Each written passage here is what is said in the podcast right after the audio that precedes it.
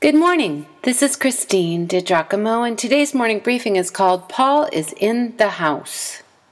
You have just come off a dusty street, carefully opening and quickly closing the door to the small gathering of friends and brothers. Can't be too cautious, as the authorities look for any excuse to punish Jesus followers. No matter, now you are with those who have come out of darkness. From pagan religions and Jewish orthodoxy to new life in Jesus Christ. You think to yourself, I am with my people. This is my family. Why, as I look around, I think I would give my life for these folks. Paul is teaching on right relationship with one another on this night, but first he stops to pray.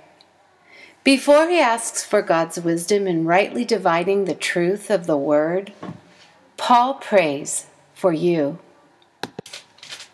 Can you imagine what it might have been like to have Paul pray aloud for you? Think of it. Oh my goodness. Second to the prayers of Jesus must surely have been the powerful, loving prayers of Paul. Because of the kind of man Paul was, anyone present would remember the prayer long after the day, the words, his timbre, and how he talked to God, but especially when his prayers became personal, either interceding for one present or praying a blessing over him. Recorded in his written letters are many prayers that inform us greatly. His words are often paternal in nature, so warm was he in his encouragement of the young believers' continued faith, knowledge, and love of God. Here's an example listen and put yourself in the prayer as though Paul is talking about you, praying for you. I thank my God every time I remember you.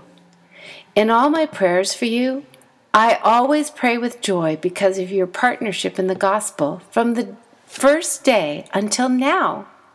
It is right for me to feel this way about all of you, since I have you in my heart. All of you share in God's grace with me. God can testify how lo- I long for all of you with the affection of Christ Jesus.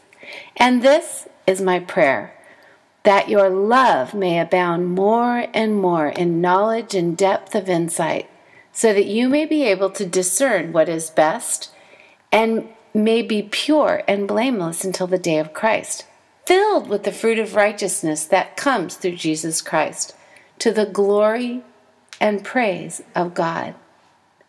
Now, that prayer was recorded in Philippians chapter 1. And now we see Paul's heart as it's recorded in Ephesians chapter 1 as he prays. Since I heard about your faith in the Lord Jesus, and your love for all God's people, I have not stopped giving thanks to God for you. I always remember you in my prayers, asking the God of our Lord Jesus Christ, the glorious Father, to give you a spirit of wisdom and revelation so that you will know him better, that you will have greater understanding in your heart, so you will know the hope to which he has called us and that you will know how rich and glorious are the blessings God has promised His holy people. And you will know that God's power is very great for us who believe. That power is the same as the great strength God used to raise Christ from the dead and put him at his right side in the heavenly world. That prayer of Paul's, recorded in Ephesians 1, verses 15 through 19. And you know what? I pray these things for you, dear follower of Jesus Christ. First, thanking God for your faith in Him. And then I pray that you will know the wisdom of God and experience Him more and more with each passing day. A teacher with the heart of a shepherd feels in his, or in this case, her very person, the struggle and pain of those he or she leads. There are times when I can literally feel in my body the pain of those I love who are hurting. I can't really explain it, but it is there just the same. The good news is that I have something of substance to give those who hurt, those who struggle, or even those who strive for something that is humanly impossible to master without the touch of the Master.